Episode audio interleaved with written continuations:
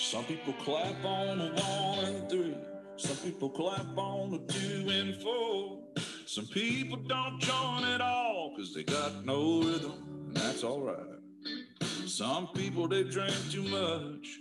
Some people don't drink enough. Some people are just like me. I hope y'all forgive them. I'm like stars inside a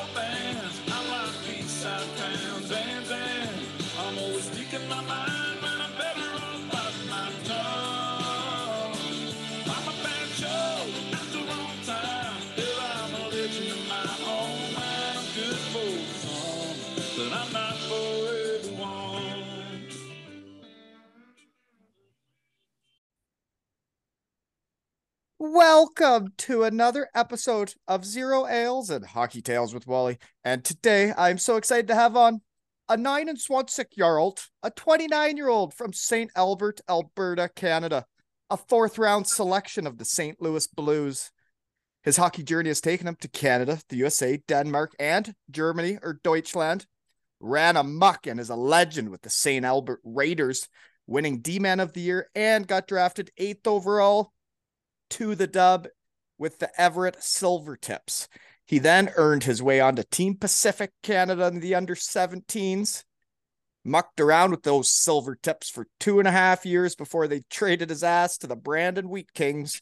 And just after his third season of junior, folks, he got a taste of the AHL would have been so young he might have needed a cage. He then mucked around junior for two more seasons before heading to the University of Calgary for a year, then dove in back into pro hockey with the rush of Raps Rapid City. And just like yours truly, headed for Europe after one year in North America and spread his hockey wings with the Bulldogs of Odense, Denmark. Then he headed for Germany and seems to found his home as he's been mucking it up for the past five seasons in my old honey hole, the DEL2, with the Kassel Huskies, the Foxes of Whitewater, or Lausitzer Füchse, and the shed favorite Selber Wolves, the Ice Pirates of Crimmitschau. And he is now set to run amok with the Saale Bulls Halle. Welcome to my grandma's cottage, Nick Walters. Thanks for having me. How's it going? Good. Um, again, now we know each other. Nice to meet you. yeah, nice to meet you. Um, I always say shed guys know shed guys, and uh, I just had your old goalie on Uncle Jerry, eh? Yeah, Jerry. Yeah. Shed guys, no shed guys. That's for sure. They do. That's a good picture. of You two bumping heads after uh, a big W. There, it looks like. Yeah, for sure. Um, actually, for a lot of your poster pics, I saw on the bottom corner it said JMD Photography. That person, Yeah. whoever they are, can take a mean photo, eh? Yeah, Jan, I believe his name was. Uh, yeah, two years. He took a lot of good pictures of me in Kassel. Yeah, like, and I'm pretty sure he's that's the same thing I saw on the picture where Jerry was in Kassel and he's like looking up and the spotlight's looking right down on him. What a Yeah, photo that one was. You know which one I'm talking about. I think that's actually up for. Uh, I think that Del Two is trying to figure out the photo of the year. well, there can't be a better photo than that. I don't think so. no.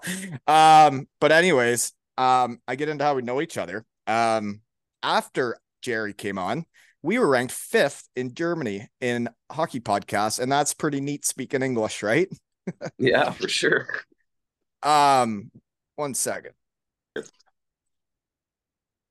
And we're back. Headsets off, folks. Here we go. Um, anyways, after Jerry came on, I had a fan when I put um on there. Uh, what did I put? Winning is fun or something like that. And um, some fan wrote, and beating up fans is fun. And I'm like, what are you talking about? I had no idea. Um, and then he sends me some photo of Jerry just coming out of the room, really upset, enraged, but like went over towards the other team's fans and maybe, maybe threw a push, not even a punch. It was nothing. And, um, anyways, this guy was roasting Jerry about it. And I was like, I, I can't comment. I've never seen the video. Then once I saw the video, I'm like, well, that's not beating up a fan. That's, that's, uh, from what I understand, standing up for your family and your children. And then I heard the whole story and I saw the video of the guy in the crowd and I posted and I said, This is not a shed guy. The guy looked like an absolute lunatic. Yeah. Totally nuts. And the look in his eye and the way he's looking at the person that videoed that. And then when I heard what he was saying about what should happen to Jerry and what should happen to his children and what should happen to his wife, and then yeah. he finds that out in a locker room after a game.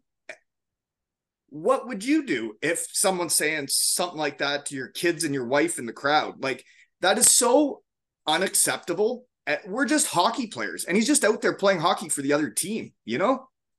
Well, you know, that's what I think most hockey players could say, you know, a lot of these people, they don't understand that like what we go through, right? And and it's not like we're out there trying to mess something up for them. And I know they're passionate about whatever and they're passionate about their team that they cheer for or whatever. But you know, at the end of the day, we're still human beings, same as you know anyone else. And you know, I always look at it as, you know, if you work in an office or a metal factory and whatever, you know, we don't go to your place of work and call you out and then call your wife or children or your mom or dad or whatever out and you know so i i, I that's I where, don't understand. You know, I don't understand how that. When I saw the guy and I saw what he was acting like, and it's like, how can you consider yourself a fan of hockey the way you're acting? You're just a lunatic. Like you're you're not there to cheer on your team. You're there to just be a disgrace, really. yeah, yeah, really. And you know, probably, you know, as the Germans, they probably had a, he probably had a couple too many cold ones, and you know, and it can escalate from there. And but at the end of the day, if that's how you get when you're watching hockey and drinking beer, then maybe you shouldn't watch hockey and drink beer. You oh, know, I don't know if it was just beer, but yeah, yeah he, he was. He definitely didn't look mentally stable in the video I saw, but you know, maybe Jerry could have I don't know, let the team know, let some the league know, but in the heat of a moment, and especially with exactly. all the adrenaline of a hockey game, and then you get sent videos and you're told what's been going on in the crowd. And yeah, he has a temper, he's a competitor, and he went out and let that person know it was unacceptable. But from what I understand, like the backlash and what how the fans and German hockey fans have treated him since this incident, I think they need to give their head a shake and learn what actually went on. And um, I think it's embarrassing, you know? Yeah. And I, I think that's what I love about this though, is after he came on, a couple people wrote, I had a whole wrong misconception of him. He's a way better person than I realized, and blah, blah, blah. And that's what I love is because I think there's hockey players out there that are misunderstood and are they're shed guys and fans or people have different conceptions of them just because of how they compete or whatever, you know? Yeah, sure. 100%. Yeah. And, you know, like, like you said, it was the heat of the moment and, you know, that's his loved ones. Those are his kids. Those are, and, you know, I, I can't say how I would react in that situation because I've never been in a situation like that.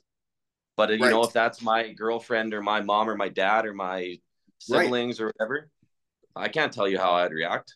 Exactly, because uh, it's just so wrong to be bringing people's yeah. wives and kids into a hockey. Yeah. It just, anyways, I better move on, right? I just, yeah, yeah. So, anyways, how uh, this has uh, also happened was I was supposed to be a guest on someone else's pod today, and I woke up and then they canceled for today, and I was like, well. That's great. Now I get to hit the shed, and I messaged yeah. you right away because we messaged back and forth a bit after Jerry was on, and um, yeah, shed guys, no shed guys. But um, anyways, I, I thank you for stepping up. When I love when I wake up in the morning and I got I, I want to chat and I want to talk hockey and get to know a hockey dude, and uh, that you stepped up. You're gamer. Thank you. no problem. I pre I appreciate you having me on your podcast. Well, it's fun and it's nice meeting a Canadian over in Germany because I may know a thing or two about it, you know? yeah, yeah for sure. I saw you. How long were you in Germany? Five, six years? Six years, yeah. Yeah. Six years, yeah. Yeah. One nice. year I was hurt the whole year, but like it's interesting how you leave a place, right? Like I think Germany is a place I loved. Uh, I loved my time there. I haven't chatted with as many guys over there, probably because of the way it ended for me in Germany. If I would have only had that first year where I ran amok and we won the championship, um, and that was my memories of Germany. I'd probably be chatting to tons of German folks. But then when things didn't go the same way the last couple years, it, it wasn't the same taste in my mouth, you know. yeah, for sure. And I because I watched Jerry's episode on the podcast and I heard it didn't you know go so well at the end for you the last couple years. So it's too bad, eh? Because you enjoy it, you know, so much and it, you know yeah. you make so many relationships and friendships and then you can kind of all just well, the, the German hockey family is small, and once you're into it, like it's all the same guys, and um, it's the same guys every year, and you become part of the league and the people and the fans, and you know everything about every town and um, the team and the organizations, and and then all of a sudden it's just over, and you just you head home at the end of that season. Like I've never been back to Germany. You know, crazy, crazy. Yeah. So I, where and, what, where are right you now? now? You're I, in Germany.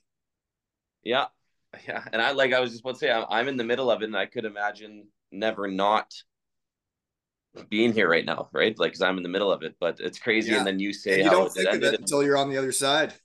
Yeah. So. Um. Yeah, but... and yeah. So I'm in I'm in Germany right now. I'm in actually I'm in Weißwasser. Oh, beautiful uh, Whitewater.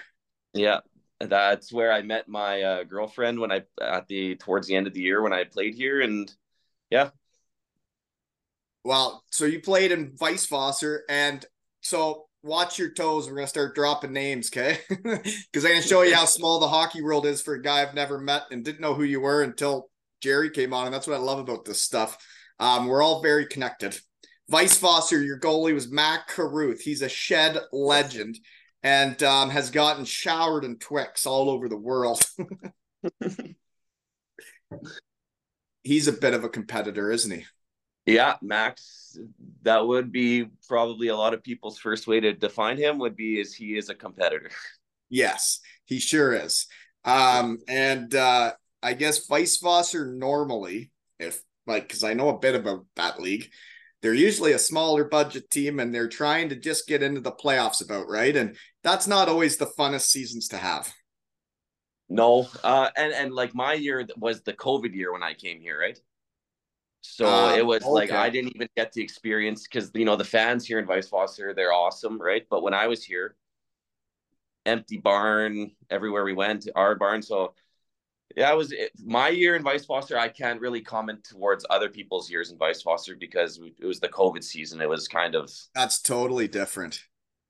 Totally different. Um, yeah. Is it still the really long walk to the arena from the dressing room when you were there?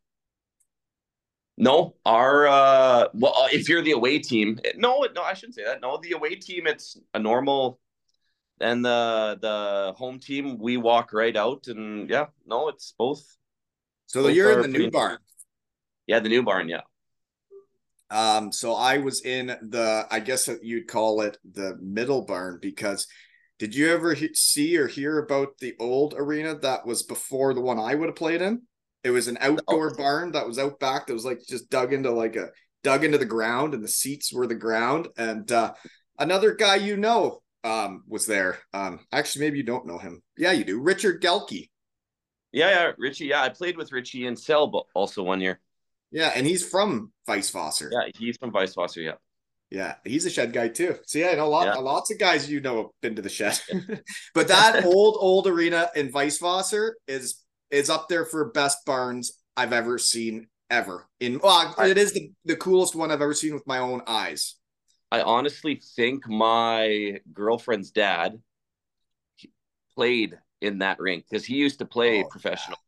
Back way back in the day. Went back in the days when it was playing Berlin twenty times uh, or thirty times. He was on that team. I brought I'm that sure up before. I, I, if I remember correctly, and a you know, I think he, he played on those teams back then. Yeah.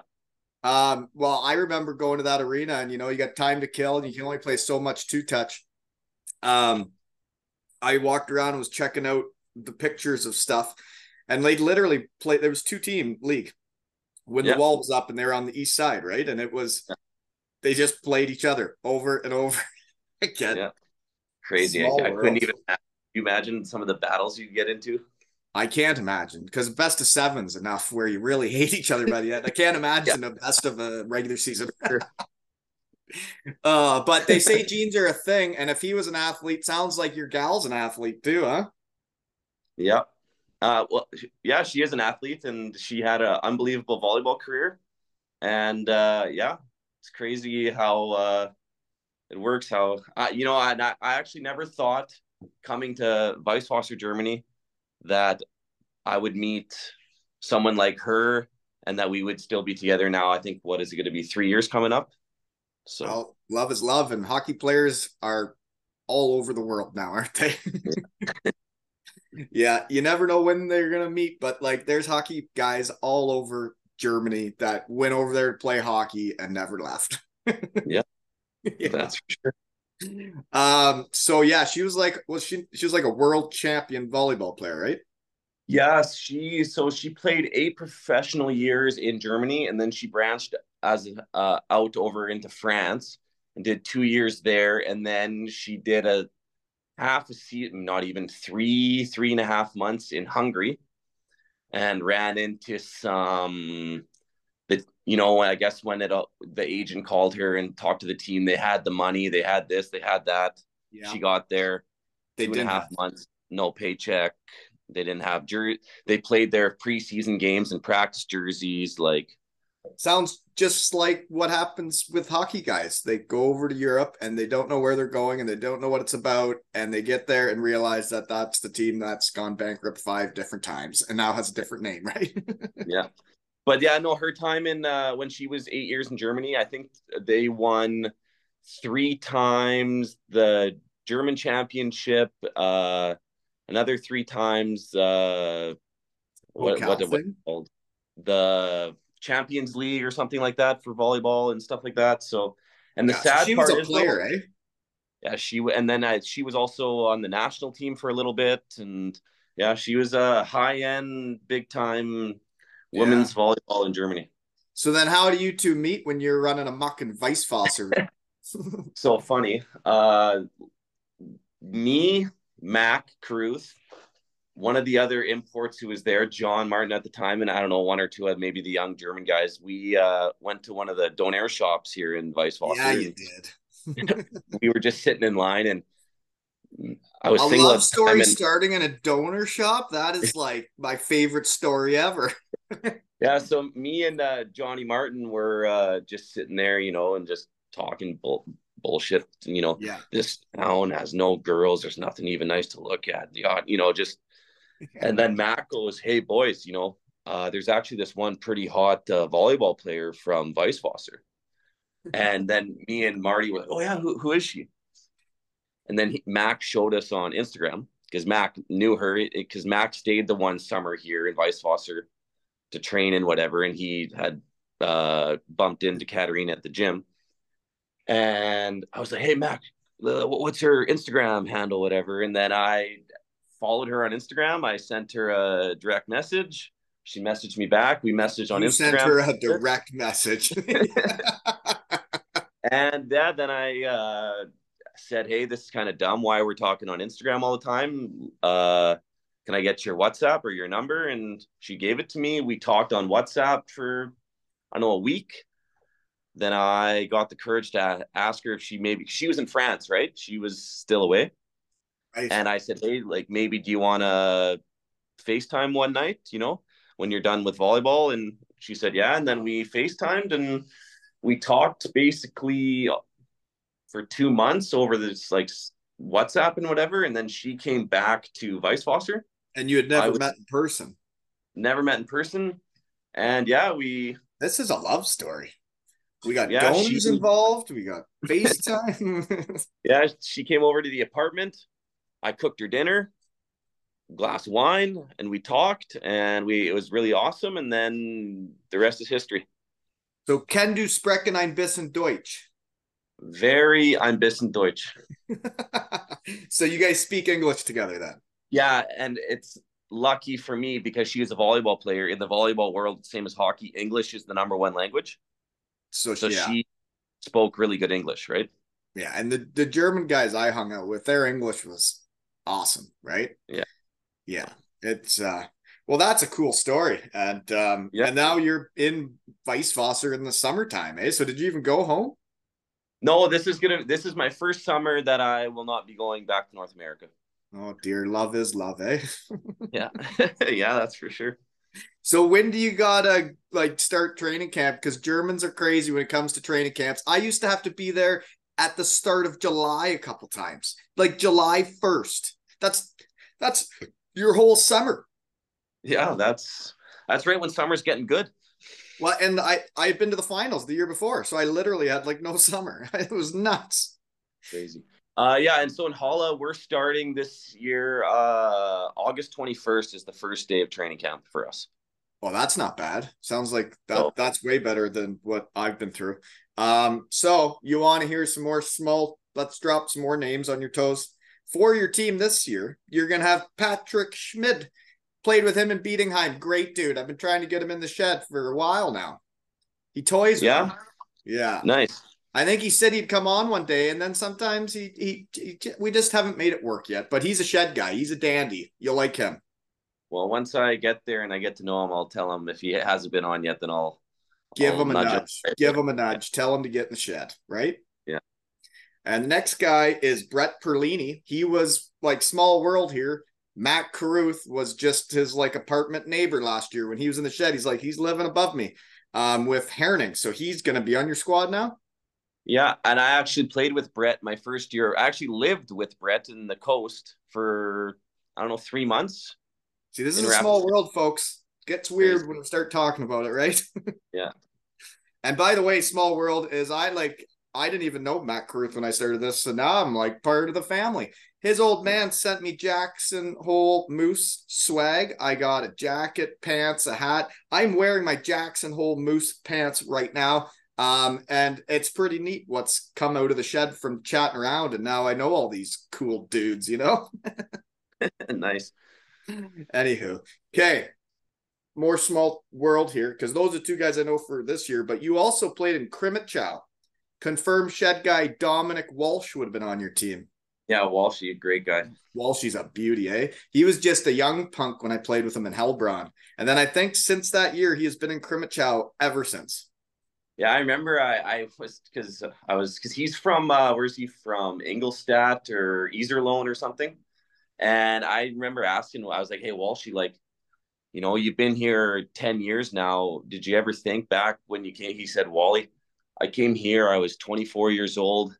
I thought it was going to be a one, maybe two year thing, and then he met his at the time girlfriend. The gal, then, love is love. It'll bite the guys everywhere. daughter, and it's crazy. Yeah, and we I just got in contact with him for the first time literally since I left Heilbronn back in 2000 what's that 12 13 um and uh like as soon as you write to a guy he's like what Brent Walton and I'm like yeah man so I can't wait to catch up with him in the shed he's a beauty yeah he is okay more small town or small world stuff so you were in Kassel with Jerry but my other one of my other favorite young German spielers that I ever played with was Marco Mueller. He was with me in Bietigheim and Heilbronn, and he was a great dude. Yeah, Marco's an unbelievable guy. Yeah, and he's Hard like, work. isn't it? It's so neat for me to see all my little puppies that like their rookie seasons in pro were when I was like on their, you know, I was one of the guys on the team that was supposed to teach them what's up. and now I see all these guys become legends for places. Richard Gelke's a captain. You got Walshy and Crimmitschau for a decade. Marco's now a legend in uh, Kassel. And these were my guys. And then Corey Mapes was a legend in Heilbronn. Good stuff. Yeah. Yeah. Yeah. No, and I think Marco actually just, uh, I think uh, he just became a dad a few months ago it's crazy because you know when I played with him, all these puppies grow up, it's crazy. yeah, yeah, and like Mac's about to have a kid too. Yeah, that's right. Kira, his uh, his wife is uh, yeah, that's right. They're about to have a baby too. Yeah, crazy. It's, it's crazy watching people go through what I went through because I. It's interesting how I can relate to the younger generation of guys because like I did go through having kids in Germany, Cardiff, Wales, and like the ups and downs of pro hockey and uh, also the feeling of like well pro hockey wasn't what i always envisioned it as a young kid and it isn't everything i hoped it would be sometimes right? Hey, you're you're talking to a guy hey I, that's for sure. That's i can totally relate to that. My hockey my professional hockey career is not even close to what i thought it was going to be right and and everybody's got a different path and like i know and it's like I saw you're on under 17 with Team Pacific, and at that point, and those young guys' lives, they all think you're going to the NHL, right? We all thought you're going to make it if you're on that under 17 team and you made it out of all those other kids. I got to go to the final camp and thought that was really cool that I was with guys that were going to make the NHL eventually. And I thought it was neat. I got to play with those guys, but like the guys that made those teams, they all thought they were going to the NHL. But then I pull up that team today and there was only one NHL logo beside a player, right? On on the team that I was on. Yeah. And who was that? Probably Matt Dumba. Oh, or well, because he hasn't signed, he didn't have it, but it was actually oh. Morgan Rielly. So it's the two of them. Yeah, yeah, yeah. Morgan Rielly. Yeah, it's I know it's crazy. Yeah, yeah, and it doesn't always like it doesn't always play out the way you think. It's like for me, I never thought I was going to get close, and then once I got close, and I went to the NHL training camp and everything, like I didn't get close, and it was like, well, that sucks. Yeah, yeah, I know it was crazy. My, it's you know, like like I just said, I never envisioned that I was gonna come to Europe or anything like that. And I thought if it didn't work out, say the NHL, I'd be like an American League guy. But and well, so you well, we can just go with this flow then. Is you did get drafted fourth round to St. Louis. It doesn't look like you signed an actual contract. It looks like you probably signed one of those tryout contracts at the end of your third year in the dub, which you're young then, eh? yeah, I was 18, and it's uh, not very often 18 year olds uh, uh, get to play in the American League. But so what I got drafted, and my first year being drafted with St. Louis was the lockout. Oh, the lockout sucked. We never had uh, uh, training camp in you know the in September. So they wanted me after I finished in Brandon just to get a little taste and experience of professional hockey uh, to go down to Peoria. Yeah. And uh, get a taste. You know, they said you might not even play a game. You might get some games in, but we just want you to be around the professionals and the pros and just, you know, get a feel for because they thought coming up the next year that'll help me going into training camp. And it's true though, because um, I didn't know what it took. I didn't know what pros were like and how how competitive it gets in North America. Because when I got to Syracuse at the end of my senior year of university, I learned a lot about what pro hockey takes and everything. And um, it is a jump, eh? Yeah, hey, it was. I I remember. I was practicing, we and it was like, hey, it's my first professional or second professional practice, and it was a hard practice. And the yeah. every pass is hard, right on the tape if if you have the limp limp hand or the grip on the stick, it's going right through. So we have I have this you know hour hour ten minutes hard first pro practice, and then I, you know I'm bagged, and I want to get off the ice when coach says practice is done. And but you're one of the young guys. You're just starting the practice. yeah, and he grabbed Wally. Where are you going? Uh, practice over. I'm going to the dressing room. No, no, no, no. We got work to do. yeah, we do. Yeah. And I think I was out there for another 40 minutes just getting See, bagged. Yeah. And like, so you would have been 18, and that's pretty acceptable at 18. But like, for me, I had just been like a college guy that was putting up a lot of numbers. I was up there in NCAA scoring. And then they say they want to take the first look at you. And then you get there and you're not playing as much as you thought you would. You're not getting the chance on the power play. You're not getting the chance with the high end players. And um, and then you go to you're living in a hotel and for me yeah. all my college buddies were back having a time enjoying the end of our senior year and i'm literally living in a hotel with guys that are just competing with me. It's not like a hockey family. And then you go to the rink and you do the practice and then you get absolutely bagged after practice. Hey? I know. And all the other guys that you kind of, you know, I was only there maybe four or five days, but you know, you kind of get little friendships here, and you know, they're they've all been out of the rink for an hour by the time you're done and showered and ready. You, you know, don't feel like part of it. You don't feel like part of the team when you're not all walking out of the locker room together and you're not hanging out with them in the locker room after a practice. Like when you stay out uh, on the ice and everybody else is shooting the breeze and chatting about what they're going to do for the day and you're out there bag skating, you don't feel like part of it. No, that's for sure. So yeah, and then you have to go for lunch by yourself, and then you go have to walk back to the hotel by yourself, and yeah. but you know, at, at, that point, you know, I had in my head, I'm here for a reason. I'm trying to learn. I'm trying to get better. But looking back on it now, no, it wasn't the funnest. Yeah. Well, it's pretty neat. They wanted you to be there at that age. Um, you must have been high on the radar at one point there because um, that's 18 years old in the AHL is uncommon. yeah. So, so yeah, I remember sorry. the first game that I uh, that I actually got into. I think I only played literally two shifts, maybe. And I think I can't remember Norfolk Admirals and Ryan Ellis is running power plays, and I'm just like, I am nowhere even close to this yet. uh, there's some players in the AHL. Um, when you get there and you're like, how is this guy not in the NHL? you know? Yeah. yeah. Um, other, I got to drop one more, couple more names down just because I had them written down for the small world. Is you played a year in Denmark in Odense, eh? Yeah. I won a gold helmet with Henrik Nielsen. Hank, yeah, yeah. He was a he was a young fellow when I played with him. He'd muck her up on the third, fourth line and just give her. Eh? He he would muck it up out there. Yeah, he's a hard nosed Danish Viking. Yeah, that's right. and uh, he's a good dude, and I I won with him, and you never forget the at the teammates you win with. That's for sure. You know. No. Other guy, Dale Mitchell. He's a confirmed shed guy that we haven't figured out the timing yet because we're both busy. But um, he's living not too far away from here, and he just won the Sutherland Cup as a head coach around here. So yeah, it's crazy when Dale, when I heard that he was getting into coaching, I never would have thought that he was a guy who would get into coaching. But he's having lots of success with it, and I'm I'm proud of him and pumped for him. And yeah, it's crazy how different you know past the past people take.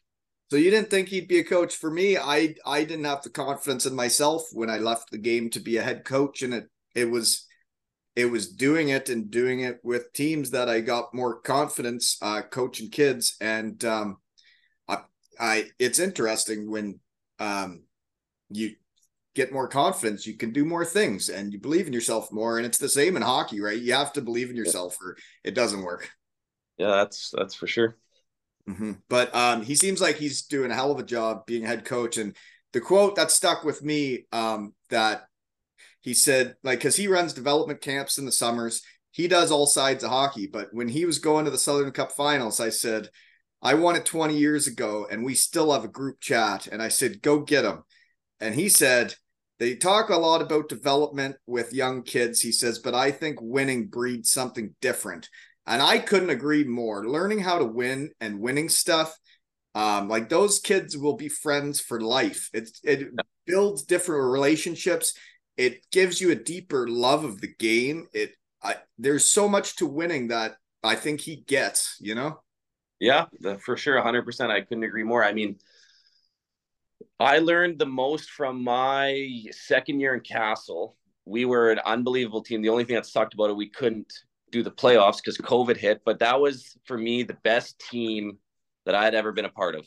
We and no one cared, you know, about the goals. You just I'm, cared who won ice time, who scored. Everyone just came to the rink every single day, wanting to work, wanting to the best out of each other.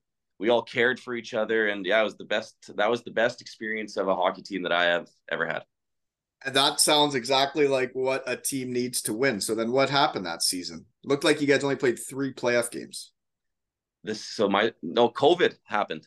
Oh yuck! Really? Yeah. So my first year in Kassel, we were, I think we finished sixth or seventh. We played the pre playoffs. We lost. Then I came back the second year. We had an, uh, a wagon of a team. Like I, am telling you, we would have won. I honestly yeah. believe we're gonna win the championship. In Germany, when they decide to go for a championship and they put it, they pour in the money, you can build some squads. The Bietigheim Steelers know that from 2009. so yeah, and then we, you know, we get when the playoffs start because there's always the pre-playoffs. You always get like a week break. So we got a two day break, and my dad was actually visiting. First time my dad ever got over to Germany. Watched the last two regular season games. First time my dad seen me play pro hockey in probably since the coast for three years, four years. That's crazy. Gets there. We go to Berlin. We have a really nice day and a half in Berlin. Come back we get to the rink to start practice. We find out season's canceled. Basically, all the North American guys, you guys got to get home as fast as you can because we don't know what the border situation is and and this it was in Kassel. Yeah. So that was the team that had the best chemistry and that nobody cared. and that it was just a team. out of my how many years pro have I played now? Going into eight. Out of eight years, that was the closest team that, and I truly believe we were going to win the championship that year. And and to me, what's interesting is when you do win in Germany and the community and the fans embrace those players forever for winning. Um, like if you guys do get to play those playoffs and you do end up winning it, I, I bet you Jerry Kuhn's still their goalie. Yeah, for sure, hundred percent. I agree with that. yeah, yeah. And- You know, And then you get it taken away from you without even getting to compete. That's brutal. yeah, it was, it was, and like you know, on those winning teams, you're so close with the guys, right? Because there's some teams you play on and you're not so good, and you can't wait to get maybe get out of there. Yeah, But I, we didn't want to leave. We didn't want to leave. We wanted to to do it. And I then do we know what you mean. we were just told everyone and you know the North American guys, you guys got to get out. And it was like we didn't even have time to even celebrate, you know, that year that we had the regular season. We just And- were told, And team there, you know, I've never seen the same team twice. Ever. Anywhere in hockey, there's never the same team twice. oh. and you know, and I remember my exit meeting with with the coach, and I said, "Hey, I really think this is a team, you know, and I would love to come back because I didn't have the another year uh contract." And I told him, I said, "Hey, I would love to come back. I really think this is the group that can do it." And you know, he just straight up looked at me and said, "Wally, I appreciate everything you've done here the last two years. It's been awesome. You know, I really like you as a player, love you as a person, but we're not interested in having you back." Is that Yeah, Rico so that Rossi? that. No, that was Tim Kehler. Oh, that's uh that's tough to hear, right? guy. It's Yeah, tough to it's tough to hear stuff like that. It was like like I always say at the end of my career, I had some bitter taste in my mouth over the game, wow, some teams. And um yeah, Denmark when like I signed a one year deal, but like I got a young family and um, you know, you're trying to find a home in Europe where you're not moving around too much, especially when you got kids involved.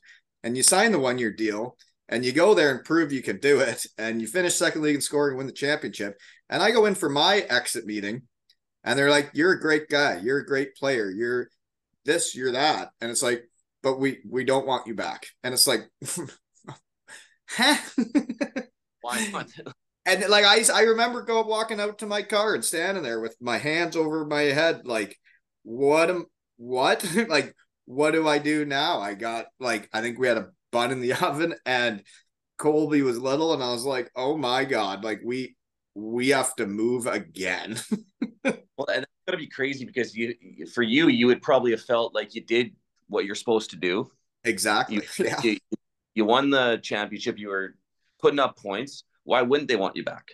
And that that's when I was like, I'm in my head, it did toys with you, right? You're like, Am I the bad guy? Am I the bad guy in the room? Like what and it it toys with you. And then actually the next year I had this revelation. I was struggling in Cardiff. I wasn't playing well. Confidence was low.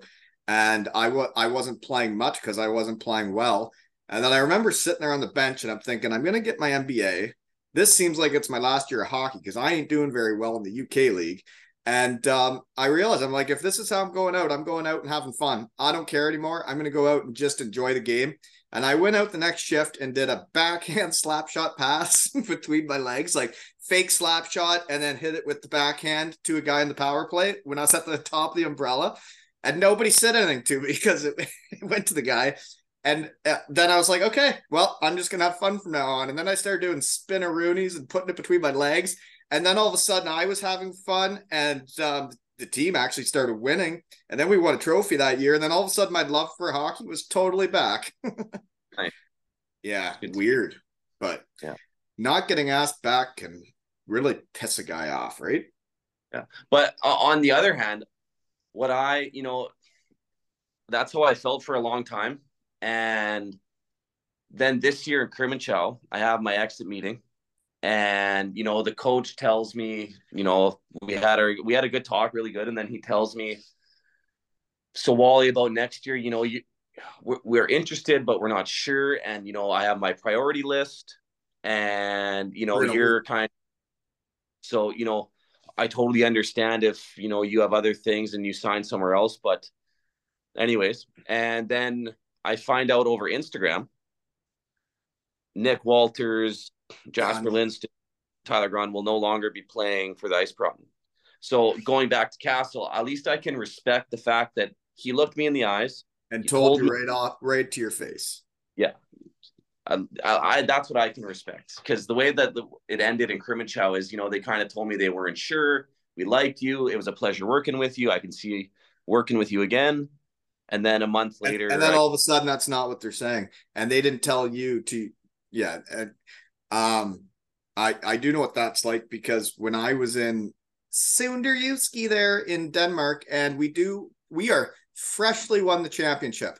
I I think I had like a point a game of playoffs. Like, I was we win the championship and I'm second in the league in the regular season, and then they tell me they don't want me back to my face, which that's cool. I knew right off the hop I needed to find a new job, but then like to me, I don't think that needs to hit elite prospects immediately after I just won a championship that says Brent Walton to unknown. And then there's an article saying we're not having this guy back next year when I just won a championship for you, you know? Yeah, sometimes I just think some sometimes it can just be more professional, you know, like yeah. Like they, they don't need to have an article saying I'm not coming back. Like give me some time to say to help me find a job. Like yeah.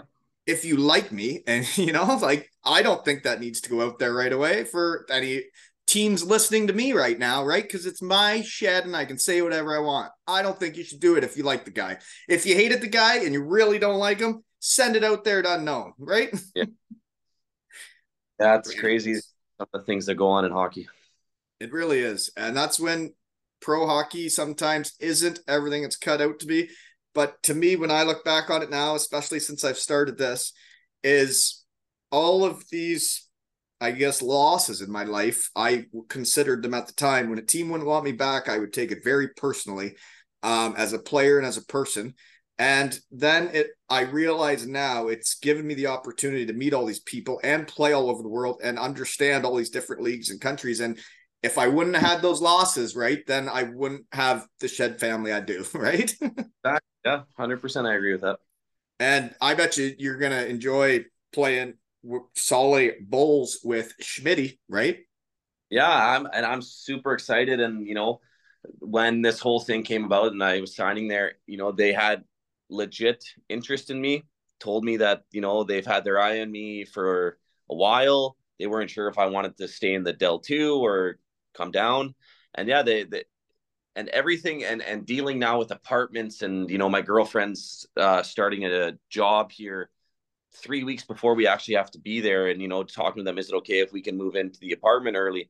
Everything with them has been totally professional. They've been nothing but awesome to me. And that's and wow, great to hear. And um I I love to hear stuff like that, and it also as a hockey player, it's always nice to be feel wanted, right? Yeah, hundred percent. And yeah, and they and you know for the Oberliga, they want to move up. They want to you know put their. So they're putting in money and they're trying to build a squad, and that winning yeah. games is way more fun than the opposite, right? And and I've been on some teams that didn't win a lot of games.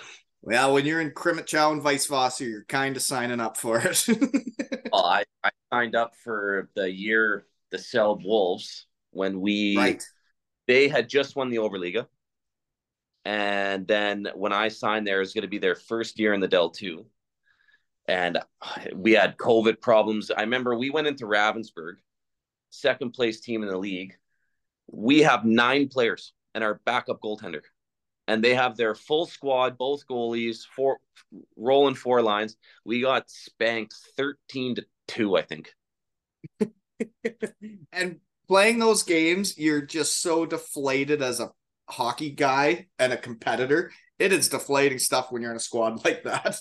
and four four defensemen, 37 minutes and but the yeah. league but but the, but the league didn't want to cancel games they want because they just had the COVID season. They wanted didn't matter. They wanted to get the game done. They didn't care what it looked like, how it looked. and it was kind of unfair. But hey, it can only make you a better person, I think, better player. Yeah, well, there is interesting stuff that goes on in Germany when it comes to stuff like that. Like COVID would have been different, but I remember a year when I was in Landshut, my first year, um, Landsberg's in the league, and they basically go bankrupt. And every one of their imports, we were good players, but like I was, I was doing well too. But like they, t- their team goes bankrupt somewhat around Christmas, so all the imports leave. They all go to the DEL. And I'm like, wow, these players all got to the DEL like mid-season from a second league team. Like they were all good, but like some of them stayed in the DEL then for a decade because they finally got their chance. And um, they that team played the rest of the season with no imports, and they would just get smashed by everybody because their top Germans had left too because they didn't have money. And literally, like you'd know you're playing them, and you're like, how do you get up for a game like this? Because you you didn't. It it was a bloodbath every time. Yeah, I've been a part of a few of those, that's for sure. yeah, there's some dumpster fires when the money problems come, you know. uh so where is Saale Bulls Halle? where is it? It's about from the city center of Leipzig to the city center of Halle would be with the traffic maybe 40 minutes. Leipzig. I can't even picture where that is. Leipzig. Uh, do you know where Dresden is? Yes. Okay, so you're up more north. Yeah, so it's like kind of like the next state over. It's kind of like right in the middle of the of, of the uh, northern maybe. part. Yeah. Yeah. Okay. yeah, I, see, I didn't get up that way that much. I went to Dresden for a weekend, which was awesome.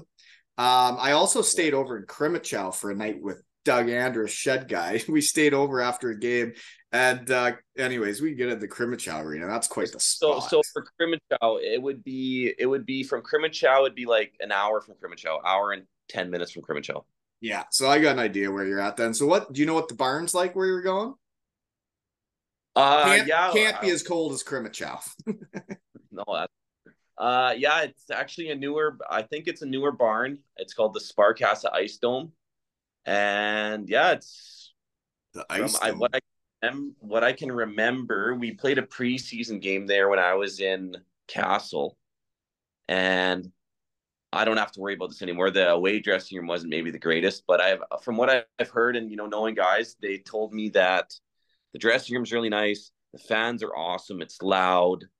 Um, they treat you really well. They have a good uh, training staff. They have a athletic coach, they have physio. Like I've heard nothing, honestly, I've heard nothing but good things when it comes and, to Halle. And it's interesting when you get to Germany and at the start of seasons, it's very clear who's supposed to be at the top of the table and who's supposed to be at the middle and who's supposed to be at the bottom. And when you go to a team that's trying to be at the top, they treat it differently. And it's be refreshing to be going to a team that's trying to get to the second league, right?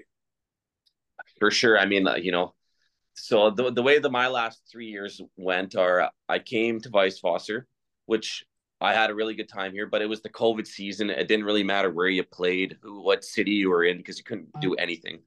And there's no and fans. Then, then then I went to Selb, and I knew it was going to be a tough year. Maybe not as tough as it was, but I knew it was going to be tough. And but at the end of the day, that year we did what we set out to do. We kept the the Even license. The we we stayed in the DEL two. So that was a accomplishment that I kind of took, you know, like I did something good because, you know, I helped the team stay in the DEL two. Yeah. And then Crimmitschau was kind of a tough year for me personally. I uh, severed a tendon in my finger in the third preseason game. Mm-hmm. Had to get surgery, missed half a season, came back. I think I played 26, 27 games this year. And then at the end of the season, when it was over, uh, I had to get another surgery on the on the same finger. And then the, just our team in Crimmitschau this year, we were supposed last year they finished sixth. They wanted to have another really successful year, and nothing went right this year for us. Just no, just nothing. Couldn't yeah. win when we were supposed to win, and, and getting injured sucks. And when like you're missing games and you can't when you do come back, everybody's been playing all season and have gone through training camp and are Uh, yeah. You know, it's it's hard to be at the right level after an injury, no matter how many bike rides you do and bag skates you do. They they've been, you know, playing against each other all season, and um, it being injured sucks. There's no way around that. Um, it was it was a, it was just a tough year. You know, team wise, personally, it was just overall is tough. I remember how many bike rides, how many workouts, how many stairs I ran, how many, you know, trying, and then you get back to it, and you know, they they were three months ahead of me. Simple yeah. as that. It's, the rest of the it's players. it's the hardest times I had in my life were when I was injured and I was a hockey player. I think it was, it was I you want to be a part of it. It's the same as like when we were talking in the AHL when you don't get to go have lunch with the boys, you're not walking out of the arena with them at the same time. When you're injured, you're doing different things and you're not a part of it. You're not out at practice joking around and you're not in on the inside jokes because you weren't there when it happened and it sucks. Yeah. You know, and the bus rides, you know, to and from after you win, how nice is a bus ride? You know, you're not you're so, you're all sitting up chatting in Germany. You have a a, a beer on the bus, right? yeah, one or two sometimes. Right, one or two. I don't know. The game might have changed. Um, there was a season or two where like we could have. There were cases. it depended on the win, right? yeah, it depends on the win and if you have a day off the next day and yeah, oh yeah. The Friday games you don't you don't do that, but the Sunday games you win a road game on a Sunday and you got Monday off, should be yeah, a good trip. After uh you won both games on the weekend should be a good trip, yeah. Yeah, definitely. But um when speaking of the small world, we talk about Sullivan staying up is this season they had Bryce Reddick and Richie and I spoke with them both when they were about to go into the relegation round and they were trying to stay up again. And he told the story of how you guys accomplished it the year before. And then they did it again. And after they won, because uh, because I had chatted with them in the shed, which just warms my heart, they Richie thought to FaceTime me from the locker room and I got to have a beer with them in the locker room after they had just stayed up in the second league. And I thought, man, I feel like I'm a part of the squad here. And I'm seeing Shed guys so happy they just won. And to feel like you're part of the game again and you're like part of teams again, it's the best. yeah. And that's probably got to be hard, eh? Now that you're retired, you, you probably miss those all the time, hey? Well, and that's, that's, why this has been so good for me mentally and for like when it was hard getting out of the game. It really was. I had no team. Uh, my yeah. kids weren't on teams yet. They were just in the tyke where you skate around pylons. And there's two things. It's been starting this and seeing all my friends again and getting to relive all the fun we had and all some of the winning. And but then also like I'm coaching kids now and I have like teams that we get to go to tournaments, try and win trophies. We try and win all Ontario's and I get to build a team and a culture the way I think hockey should be, and it's life changing stuff. Yeah, yeah. So, I, and like how when, when you were on with Jerry, you know, I can't even think about that. It makes me really nervous, and you know, like at least you know you went to school, and you know, I was a Western leaguer. I tried the school thing for a year, wasn't for me. Jumped into pro, and I mean, I, am a little bit younger than you know you and Jay, for example. So hopefully, I have a few more years. But yeah, it's crazy, and I'm not it's, looking forward to the day when. Yeah, and it happens. It to be honest, it, like for me, it was so weird that I went from being like the youngest import in the second league in Germany when I went over there, um, to then being the guy with kids in Car, the only guy with uh, kids in Cardiff when I went there, and it's like I'm the old guy on the team, and like I'm the guy with the kid. And to think how fast it went, it's nuts. Crazy. Yeah, I know. I I still remember my first time coming over to Denmark with my buddy. We were living in the same apartment, not making very much money because it was just an opportunity to get to Europe and having a blast. And now I'm almost 30 and eight years gone by already. Like, uh, yeah.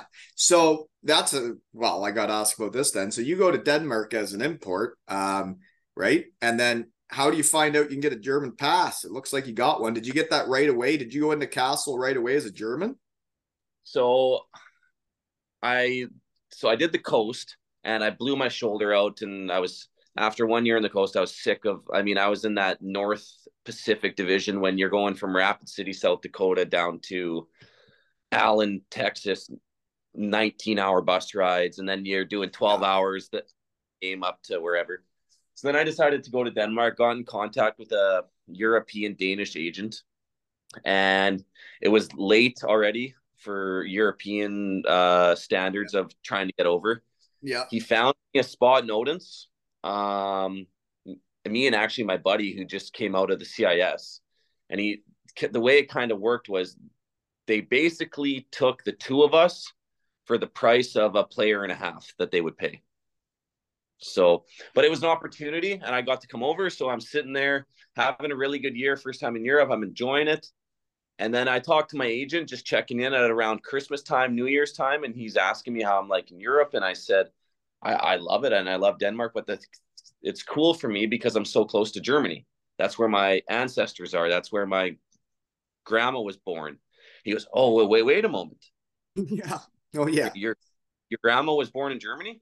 I'm like, Yeah. He goes, hey, well, I have to set you up with an immigration lawyer, and you got to get on the phone with your grandma, and you have to see if she has any old documents and passports right and birth certificates. yeah, like right now. Yeah, and I was like, so basically, yeah. And then I got hooked up with a immigration lawyer. My grandma, thank it because it made it so much easier because the the immigration lawyer probably could have found them, but my grandma had them, so it saved a lot of money and time. Yeah, and immigration lawyer took everything that we had and we found a team through my agent Kassel who was willing to also speed up the process. Rico Rossi was the guy who actually pushed pushed it. And yes, I think it was 6 7 months later I had a German passport. Um, that's cool. And it's small world. Rico Rossi was my coach in Heilbronn. I've had him on here. Um, we had one of those exit meetings that was difficult in my life. Uh, that was the time I left Germany. Um, but he is a competitor. He wanted to win, and he has since. I know he won in Kassel, and then he also has won in like Romania, right? Um, when I had him on, but he is a competitor and getting people to help you pull things off like that, right? Like you don't know what you're doing. It's like the end of your career, folks. Free ads for the hockey players yeah. that don't know this is when you're done, if you haven't played so many months in Germany, you can collect your pension. And if you don't, it can sit there and you never know about it. Um, if you play over, I was right at the borderline at six years. So if you play over that, you can't collect until you're 65. But if you play under that, you can get a fella to help you or people to help you, and you can collect your pension right then from your time in Germany. And it can really help you out start life, right? Sure, yeah, hundred percent. So, and it depends what your what your plans are. You know where where you are. You know, some people might want to save it and keep you know collect that money when you're 65, and some people might say, "I want it right now. I need right. it right now," or and then like if you, are looking to buy houses or stuff like that when you're getting out of the game and you're trying to set up life or whatever like sometimes you could use that uh, little nest egg that germany's provided for you. And it is the only league i played in where there was a pension being paid into. And at the end of your time in germany you can collect it. And there are perks to playing in germany. Say for example you hurt your knee and you play for another six years and it goes again and they do in fact know that it's because of that first injury. You can get compensation for injuries Lost you. right? Oh, you're back now?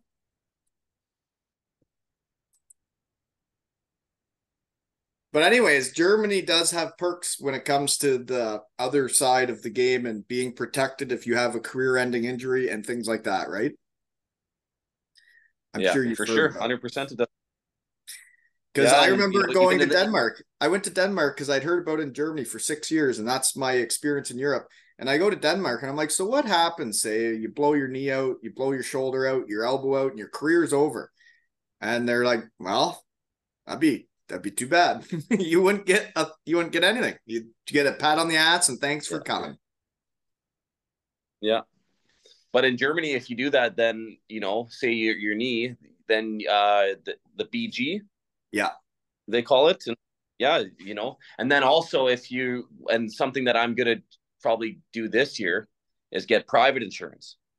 Right. And it, I because when you I never got that, but I heard of guys that did. And then um you're paying that basically if that one of those injuries do happen, it would be more lucrative, right?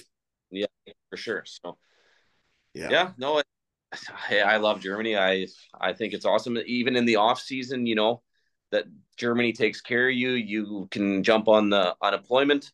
The Arbeitslosgeld, folks. I, Yeah. I maybe or maybe have heard about it. I'm not sure, but the Arbeitslosgeld is yeah, you're not working in the summer, you don't have a contract, and you go on the hockey players go on unemployment for the summer, and you get you get paid enough to have a fun summer, right? Yeah, and that's way better than not having any income in every other league, right?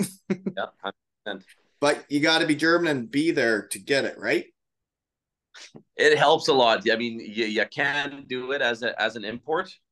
It just just takes a little more paperwork, a little bit more phone calls and talking, and but easier if you're German. Yeah. I agree. Um, okay, so poster picks. Looks like you got a flexi stick. What's your flex? That thing looks like it flexes easy. 100, 105. Really? That's what that doesn't sound that I thought it was flexier the way it was snapping in a couple of years. Oh, I, I'm hard on sticks, though. I go through so many sticks. Right. Yeah. I could tell they were bending when you were going to pass. so then um the other poster pick was that your mom then that made it overseas to see you? Yeah. My mom, other than the two COVID seasons, she has been to Denmark. She's been two years to Kassel. Weißwasser didn't come because of COVID. Selb didn't come because of COVID. And then Crimmitschau. So yeah, she, my mom tries to come every single year. Yeah, and it's it's memories, right? Because it's places they usually wouldn't have gone in their life. Like my parents going to Cardiff, they didn't know what Cardiff That's- was. Um, exactly- they, would never been to Germany. Uh, they would have never gone to Germany probably, and then you, you get to have that experience with them, right? Exactly. And and you know, it's so cool for me to see, you know, and I really wish my grandparents who are really German, they can speak German, everything. They never got the chance to come over. Right.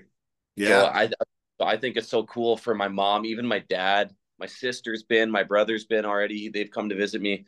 You know, th- those are if I if I would have never have jumped over here, Yeah. you know, it wouldn't give them a reason. You know, my sister before she did a European trip, but you know, it doesn't give them a reason to come more often. You know, Oh yeah, and then like it is more fun when you go places and you have friends to hang out with, and you show up and like, like we like my old man would come, my parents would come, my sister would come, and you got your crew of buddies that you're like, let's go all go out for dinner together, and then they you become a big hockey family. Yeah. Mhm. hundred percent. Anywho, um, other poster picks was um Team Canada. You're playing hockey in a Team Canada jersey. That was uh I went down to Australia uh and did the what was it called? The Ice Hockey Classic uh run by Kerry Goulet, if you know who that is. I don't. Um he puts on every he tries to put on every year uh it's to build the game in Australia, the game of hockey. And he it's I actually it's all word of mouth and you know uh but Get yeah, I- invited and knowing people. Yeah. and I had the opportunity. My buddy called me that I actually hadn't talked to in probably two or three years, and he just said, "Hey, Wally, what are you doing this summer? You want to go to Australia for 16 days? Flights paid, hotels paid, per diem every day. Yep.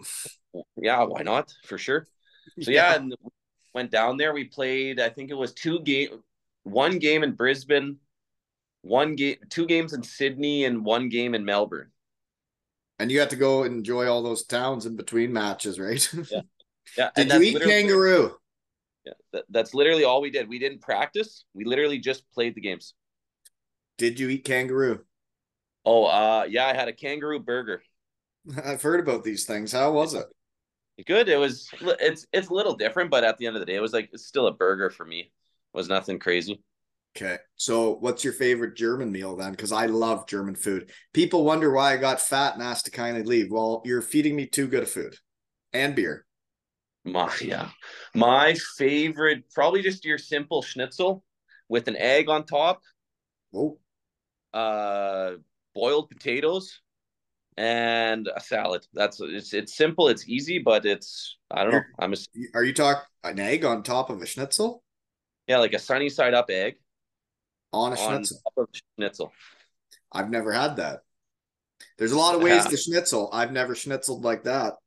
Yeah, yeah. I don't know. I went to a restaurant and it's actually a pretty common thing. Huh. Here's I'm- another weird with this. Uh, and I actually had it for the first time this summer. My girlfriend's mom made it. Mashed potatoes Yeah. with two sunny side up eggs on it. On mashed potatoes. On ma- and I never, you know. So is that a I- breakfast meal? Is that for Frühstück? No, that's Mittagessen. Mittagessen. Genau. Yeah. Aber Yeah. nicht für Abendessen.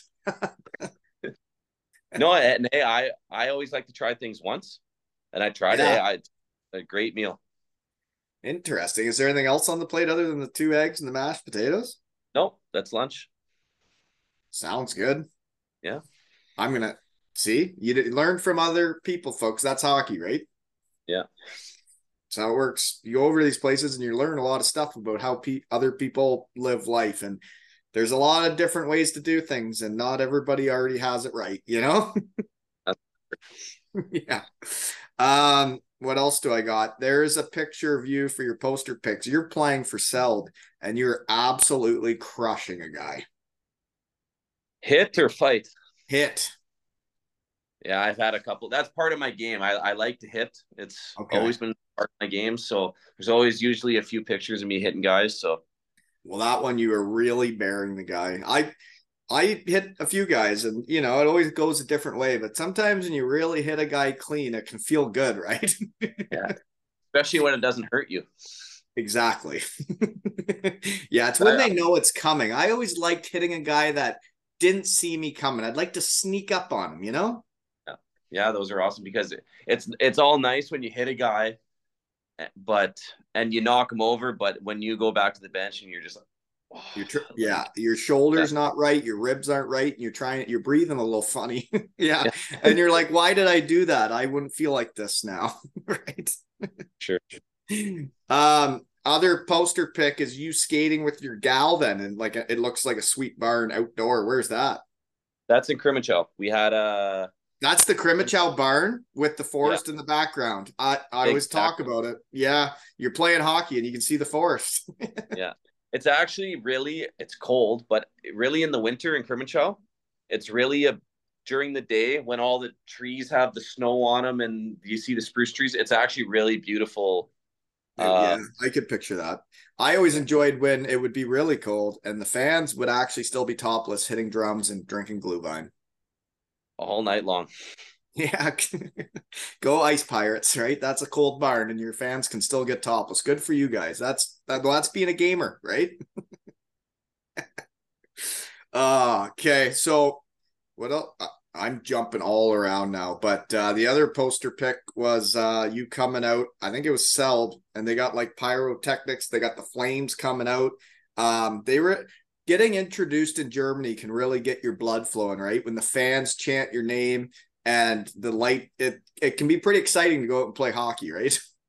Yeah, especially like uh, I, don't, I don't know what the exact word is, but the fan section when they're like you said they're doing their their drums and They're yeah into it. yeah, and they go like Nick, and then the, the whole crowd yells Walters, for example. Then yeah, Yeah, it can really up for a game. I totally agree. And then the other poster pick I got that goes with that is that's pregame. After the game, there's a poster pick of you guys out. You know, you got your shoulder pads off, and you're waiting for the fans to tell you what you're gonna do, and you do your big celebration on the ice. Isn't it interesting going back on the ice in Germany? Yeah, there's sometimes you don't want to do it. No. You- well, when you don't win and they want you like To do it anyways. Yeah, that. Yeah. I, But- I don't need I don't need to I don't need to see the fans again. We lost. We didn't earn it, right? You c- catch us when after a game we win. That's But- right. But the picture that you're talking about, actually, that was actually a really cool day. It was in Kassel, and Kassel. I don't know if they still do it, but that year, all those fans came down. They trained down to Landshut, and then we won the game. And I think if we won the game, then the players got to train back with the fans all the way back to Kassel. and you know have beers and have a good time and Yes. and we won and we had i think in Landshut we had like i don't know there must have been 600 700 fans that's and- that's fun. That's fun. Yeah. Uh, was one of- Landshut to Kassel seems like it'd be kind of far for you'd be pretty well a puddle by the time you get back, I think, but yeah at least is some guys would be. yeah there's a few of us that needed a taxi when we got home Um, well, with the Bietigheim Steelers, like at our lowest of lows there, when we were trying, we were trying to have fun and we were trying to be a good team, and we were, we just weren't good enough. We didn't have good enough players, and we had a game to go to Rosenheim, and the coach booked the train deal where the fans come on the train. They had a full bar on it, kegs, the full deal. It's exciting, uh, but we lost the game. And um, then you get on a train with fans that are asking you know what's wrong with the team, why is it so different than when we won, all this stuff, and you're trying to have fun and get to know the fans and enjoy it, but like then they start asking all the questions of what's wrong, and it's like, well, I don't know how to say the team doesn't have the same amount of money and the players aren't as good, but that's what's happening, you know. But if we would have won that game, it would have been a totally different experience. Yeah, it's crazy how they can go from like you win and you're untouchable. Nothing you do is wrong. You, Yeah. Like you, you could turn the puck over, right? Pizza City, hot delivery. But if you win the game, they won't talk about it. no, no, then you're, if- you're you're then you're good. yeah. You do the same play and you lose. Oh, that Brett Walton. Hey, this Yeah, guy. oh this, yeah. There- and Yeah, it's uh there's highs and lows and it's definitely winning and losing in Germany. They take it very seriously and it's true. Pro hockey is serious, but um you know, sometimes it doesn't go your way and whatever and it's like, well, if we get this wound up about losing, we might not win the next game. We should maybe try and stay not too high, not too low, you know? yeah. And have fun. And try and have fun, right? So anyways, growing up in St. Albert, Alberta. I don't know where that is. How big's that town? St. Albert is a suburb now, hey, back then, but now you couldn't even leave Edmonton and you'd be in St. Albert. You wouldn't even know that you're in St. Albert. It's a suburb of Edmonton. Oh, okay. So, I got you. yeah. So you play AAA for your hometown, St. Albert, or that whatever it's called, um, off Edmonton. But um, you get drafted eighth overall to Everett. That is high. I was the last pick of the draft of the OHL, the very last one. Yeah, it was uh, really cool experience. I remember that whole experience. Um, you know, talking how many scouts called that year, and I'm playing bantam hockey, right? How many scouts, you know, how they ever they find your parents' number, or who they call to get your parents' number. The phone would ring all the time, and mom and dad would. I'm sitting downstairs playing video games or whatever I was doing. Hey Nick, come. The phone's for you you know, hey, this is Jim, whatever from Swift Current. This is Bob, whoever from Yeah. Tri City Americans. It was re- it's really cool. It was a really cool experience in my life. And at that And- age, that you would feel pretty cool because, like, I just thought it was cool. I was getting ranked to be drafted, and then when I did get drafted, I'm like, wow, that's neat. But when you're one of the like high end prospects, I've never been through anything like that. Yeah, yeah. I mean, I was 14 years old, and yeah, felt like That's Pretty- young.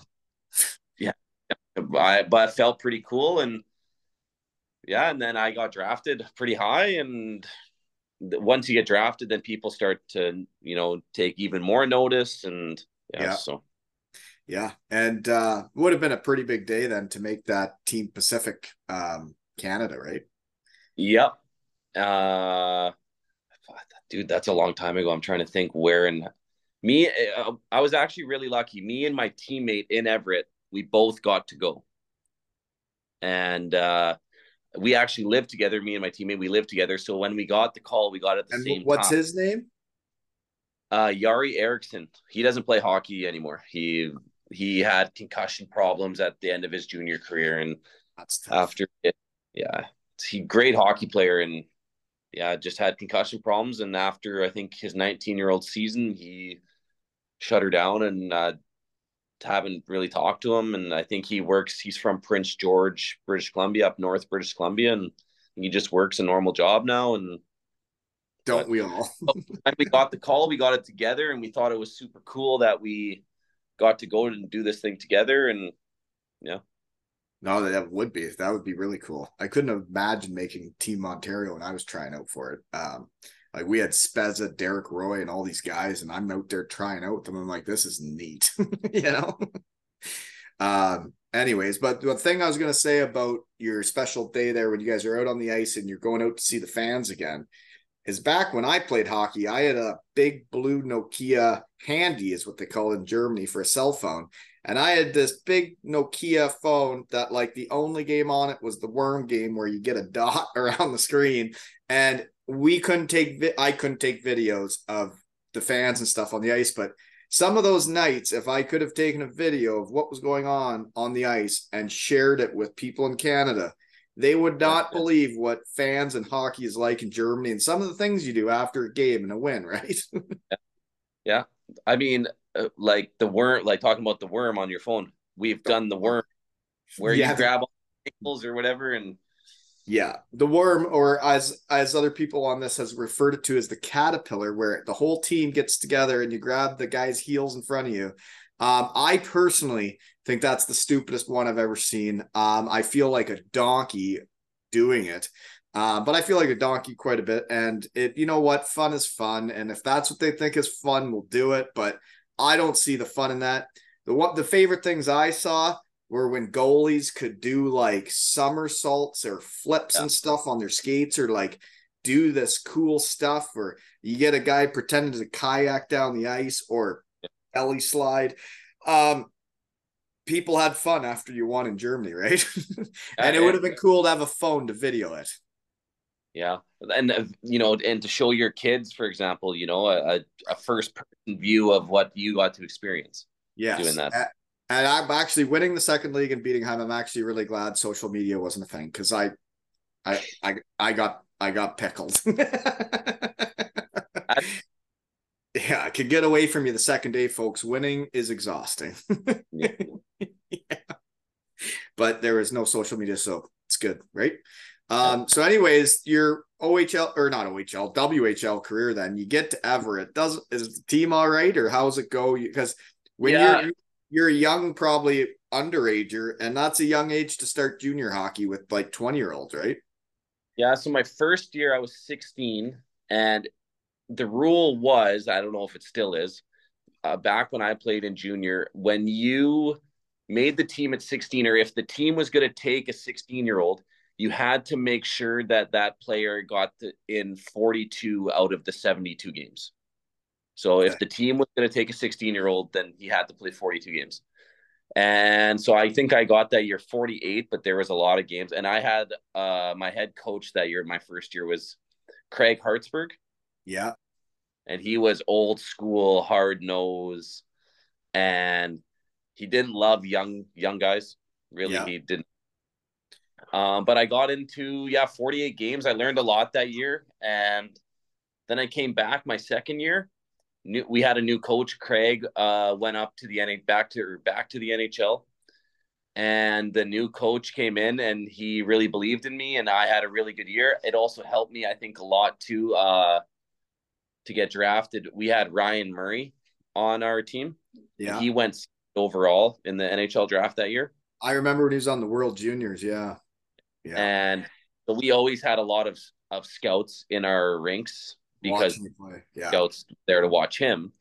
But I had a really good year and I I fought whoever I could fight and I hit whoever I could hit and I shoot the puck as much as I could and had a decent year uh, for me points wise, and yeah, and I ended up catching some eyes, and I ended up getting drafted. Yeah, fourth round, and so you do do some fighting too. Then that's a little bit more uncommon in Germany. In junior hockey, I used to really enjoy fighting, and then once I moved like over, you enjoyed to... it. You'd have like a smile on your face, like this is fun. Because I know guys that enjoy fighting. Well, I mean, uh, the, the way that I got into a lot of my fights is hitting guys. My favorite right. player growing up was Dion Phaneuf. Okay, so yeah, you're you're, you're you're having some collisions on the ice then. and then those usually would turn into after you blow a guy up into someone yeah. jumping you or yes. something like so yeah, and then uh, had a really good year, got drafted, went back to Everett for my 18 year old season. and the GM who drafted me in the first round and everything, he got fired. The new GM came in, cleaned house, and brings in his guys. Yep. Traded me across in the Western League, across the world to Brandon, Manitoba from mm-hmm. Seattle. I basically Everett is in Seattle, and then okay. traded me all the way to Manitoba. Farthest team that I could have got traded to. and uh, got to play for uh, Kelly McCrimmon, the who's now the GM of the Vegas Golden Knights, and isn't then, it cool seeing guys that were your coaches and that like you respect do good things in hockey? Yeah, it's crazy. Yeah, the, yeah. The, the, Toronto Maple Leafs. The Toronto Maple Leafs just hired my Daytona Beach Bomber coach. It was the last year he was a head coach.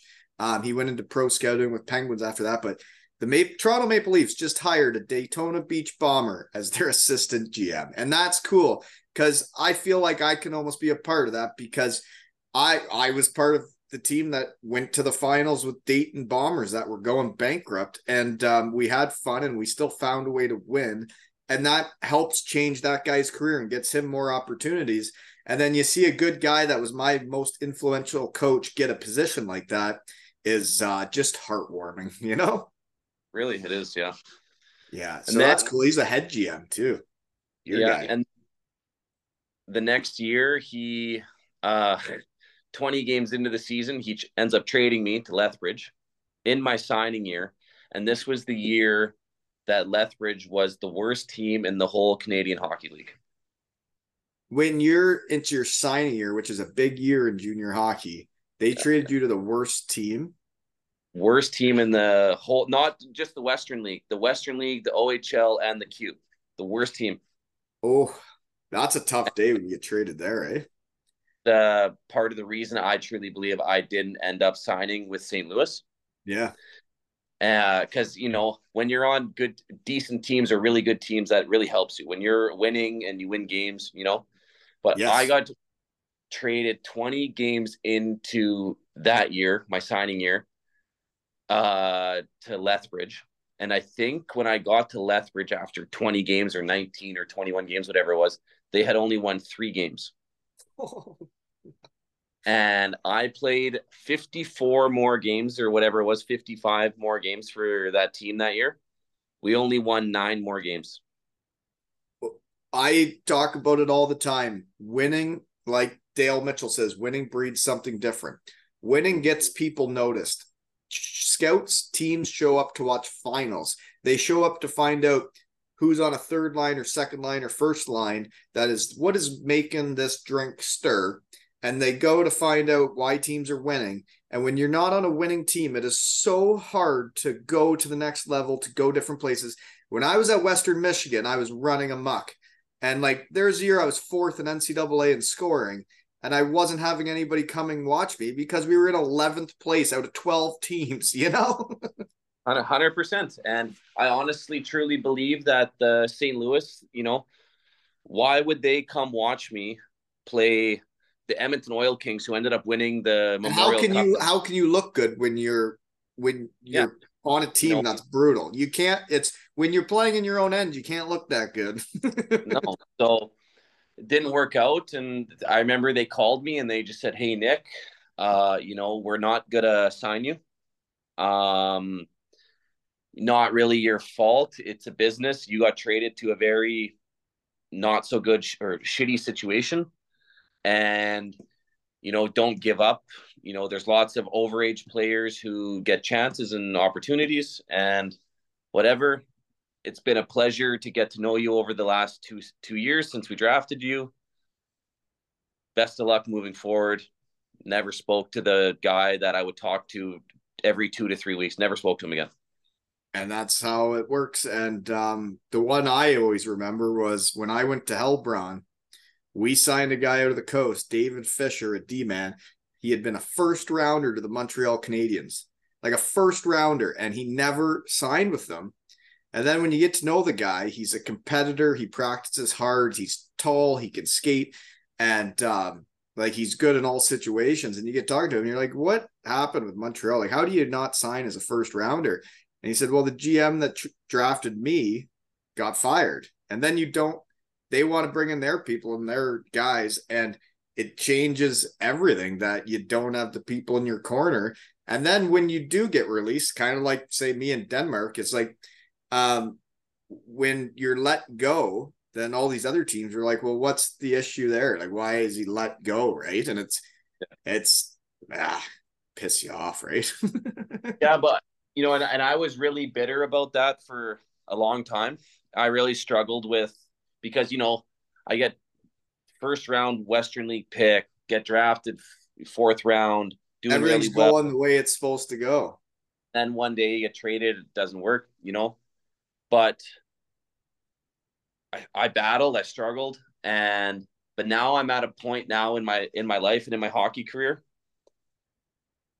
I I there how many guys would love to do what I'm doing? How many guys that I played with don't do this anymore and probably wish they they would be able to do it and it took me it took me probably three four years to get past that and I to be able totally know what you mean so it's, well, it's, it's, how you it's, it. yeah it's like when i had left western michigan and then when i got there and i made defensive mistakes in practices that like they wouldn't trust me to play me in games because I, I hadn't been taught properly how to play d zone and stuff. And then you see your window and your opportunities slipping away and you can you get like because that's what you were trying to accomplish right is always the top. And then when you see it not happening it can right mess with your head. It's like when i went to germany for a while and then i would see like a college teammate playing in the nhl that like i know i uh, well i i know i could play with them and they're yeah. playing in the nhl and then you're like well what would have happened if i would have stayed back what would have happened if i would have done this and then all of a sudden you start playing the what if game instead of just enjoying what you're doing every day Hundred percent. And that's where I struggled. You know, what if yeah. I never got traded? What if Lethbridge was better? You you know, but and that's when I got into my head, and then then you start thinking too much, and then you're not. And then the play, then yeah, you got to be you got to be feeling the groove to play your best hockey, and you got it's. Sounds like you got the right attitude now, and that you're going to run amok with the mindset you got now because you just got to enjoy it, and you got to realize not many people get to show up to play hockey for a job and like get compensated for it, right? oh, 100%. and what I've come to learn is, you know, as, as you know, it can end like this. So you should enjoy it as long as you can and make the best of where you are. And yeah, 100%. That's what how you have to look at it because it's going to end every day uh, or it's going to end for everybody at some day. And that actually is one of like you see what people post on all the stuff, right? and there was a guy that was in uh, the Southern Pro League this year, and he posted a video of packing up their bags when they got put out of the playoffs, and he put up the the day where you're cleaning out the locker room, and he shows all the guys cleaning out their bags. And I just wrote to him, I'm like, man, I remember those days. You almost feel sick to your stomach because, like I said, the same hockey team never happens twice some of those guys you know you're never going to see again and you're also what that day is the the end of the chapter that like you're one more hockey season closer to being done the ride. Yeah 100% so. Yeah anywho um okay. We talked about everything really other than you then you went to the university of calgary so you did do it for a year. So were you thinking of like doing being the school guy or were you just doing that to get more ready for pro that that's one decision. If i could go again and and do differently i would do that differently because they give you a grace period after after the western league for to use your so for every year that you play in the western hockey league or in the ontario league or the q you, you get, get one you get one free year of tuition and books. But they give you a grace period um that you i think it's six months you can go and if after six months you decide pro is not for you, you can come back and you don't have to redshirt or anything. Yeah. And if you go for a year, then if you do decide after a year to go back, then you have to redshirt and not play for a year. Oh, or, or year, half a season, or whatever it was. And I should have went right away after junior. I remember after the 20 year old season in uh, Lethbridge, me and this one other one of the other 20 year olds, we got asked to go down to the coast, South Carolina, and finish the year there. And it had been such a long two years there in Lethbridge after all the everything I had just talked about. Yeah, losing I- sucks, and that'd be exhausting losing every game. And I just said, I'm not going. And then that summer, you know, then the universities start, they see the 20 year olds that aren't under contract to pro, and then they start talking or Yeah. calling and they want to talk to you. And then, you know, I went home that summer and I have the University of Alberta, University of Calgary, University of Regina, University of maybe, I don't know, Lethbridge. They all want you to come play and they'll whatever. And my parents and everybody, they said, you should go to school. You can still Yeah. play hockey, still go to school. And, you know, it, it'll be a good opportunity. You get your education, you're going to be better for it. But I and I, and I listened to them. I was I I said, yeah, hundred percent. You guys are right. But if I I should have went and played pro, and I should have seen what you know the East Coast is all about before going to Just- school. Because when I went to school, I always said in my head, I can always go back to pro. Yeah, yeah, You know, I always go do that again. So when I went into school, I didn't go in with a very good mindset, yeah. and it my first time not living with anybody. You weren't fully committed. Yeah, No, I, I was not, and I, I- it was my first time. You know, li- my own apartment, roommate. We had no rules. We had no curfew. Had way too much fun, mm-hmm. and not enough serious about school. And where I think Well, if I that- would have so went, after junior, when you have curfews and you're probably living with billets and stuff, right? It's like you're held accountable by someone else. And then it's Yeah. probably your first year where you're like, I get to make these own decisions, like when I go to bed, right? yeah. Yeah. So I and and I was pissed off at the world too because it didn't work out, and I just tried to have as much fun as I could when I could, and yeah. so, but we all have you know things that we could do differently, and it's something that I would, but that's in the past, and It's all part of the path you go down, right? And it's like, Yeah. if I would have known, if I would have known what pro was like going to that AHL at the end of my senior year, like I I would have had I would have had to not have any fun with my teammates when the season ended. I would have had to find some ice. The Broncos would have had to get me ice time so I could keep skating to be ready to go. And I didn't realize it was going to take two weeks to go. And then I haven't skated in two weeks. I'm jumping into an AHL game. It's like if I would have known what it was like, like, and that's what you're saying is like you didn't know what the coast is like. You didn't realize how not fun it can be, right? yeah, 19 hour bus rides and stinky time machines, and yeah, it's Yeah, guys farting and yeah, it's it's like you got to be the right age, and they got the young guys in there now, right? And uh, yeah, it's it's I don't know, it's not I don't the coast. Some the odd person can make it a career, not many can. Which actually, your four games in the HL, small world. Derek Nesbitt was on that team. Was he there for your four games? Nesby? yeah, for sure. yeah. Yeah, he's a shed mean- guy. He's been on. He's now a coach. He's a coach in the coast after playing like 20 years in the coast, right? Like that's wild. He embraced the grind. He's down in Atlanta, right? Yeah. Yeah. Yeah. I, I mean, that was a, such a long time ago. And I just remember he, I, if I remember correctly, he's just a hard worker. Like you said, he enjoyed it. He enjoyed the, the minor grind. Well, he's a he's a gamer. He's a grinder, but like he had all the tools uh, to play in any league, and he was just an all around. He gave her. He was a winner. He knew what it was about. He still does. Yeah. Yeah. Um. Anyways, let's see what else I got here. Um, I don't. What's your favorite arena barn in Germany?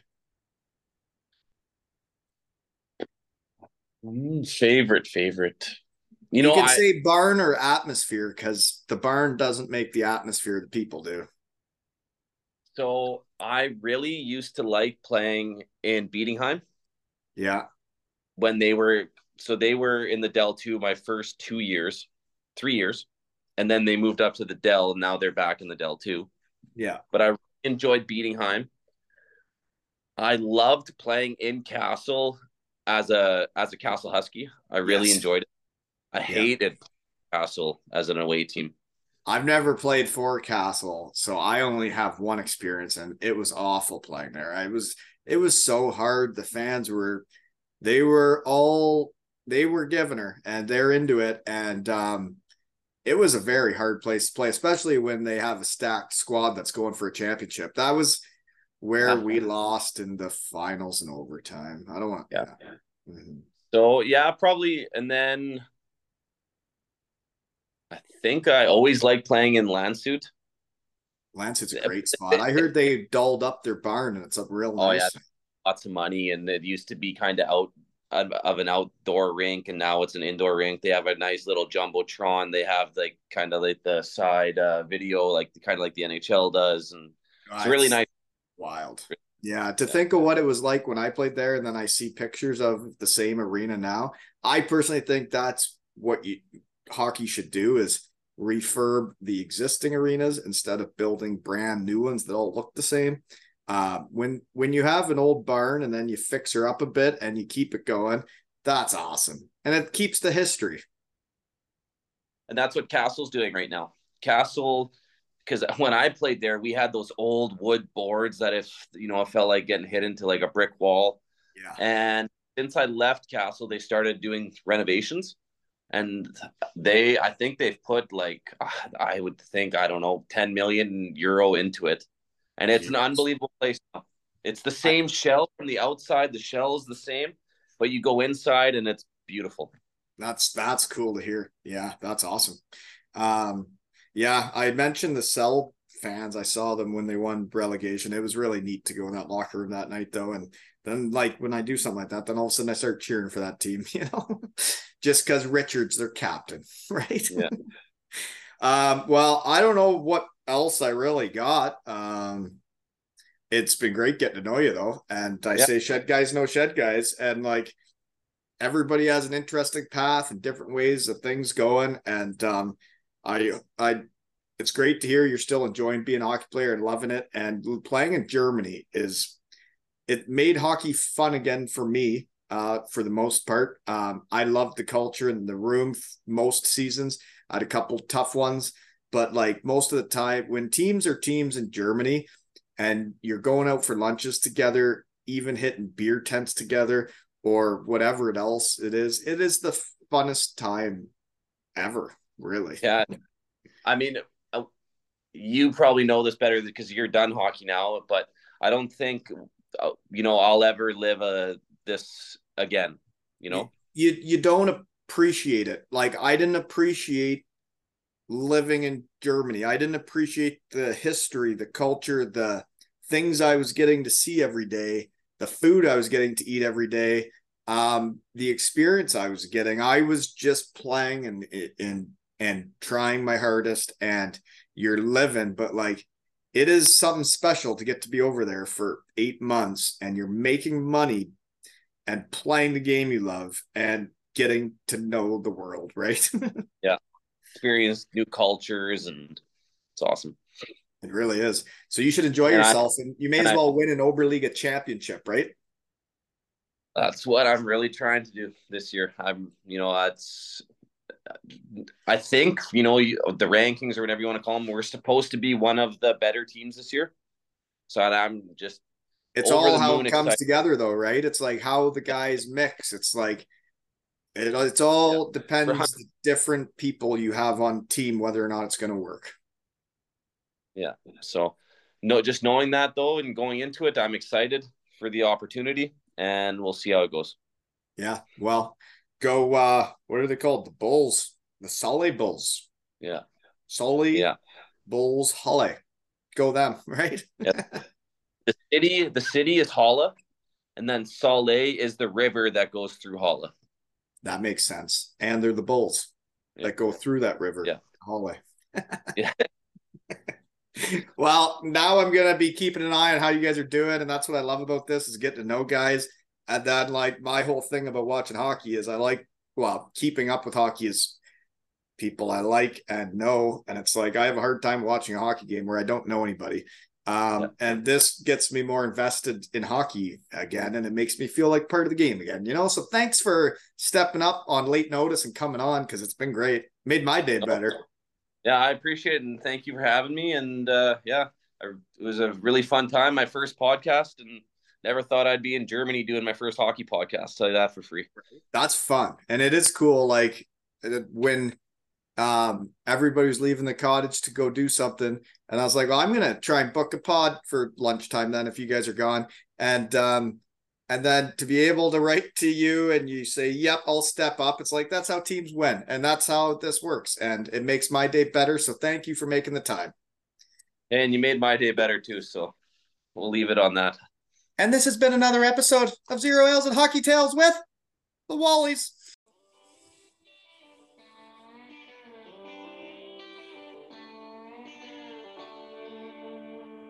Some people clap on a one and three. Some people clap on a two and four. Some people don't join at all because they got no rhythm, and that's all right. Some people they drink too much. Some people don't drink enough. Some people are just like me. I hope y'all forgive them. I'm like stars inside a gold bands. I'm like peace out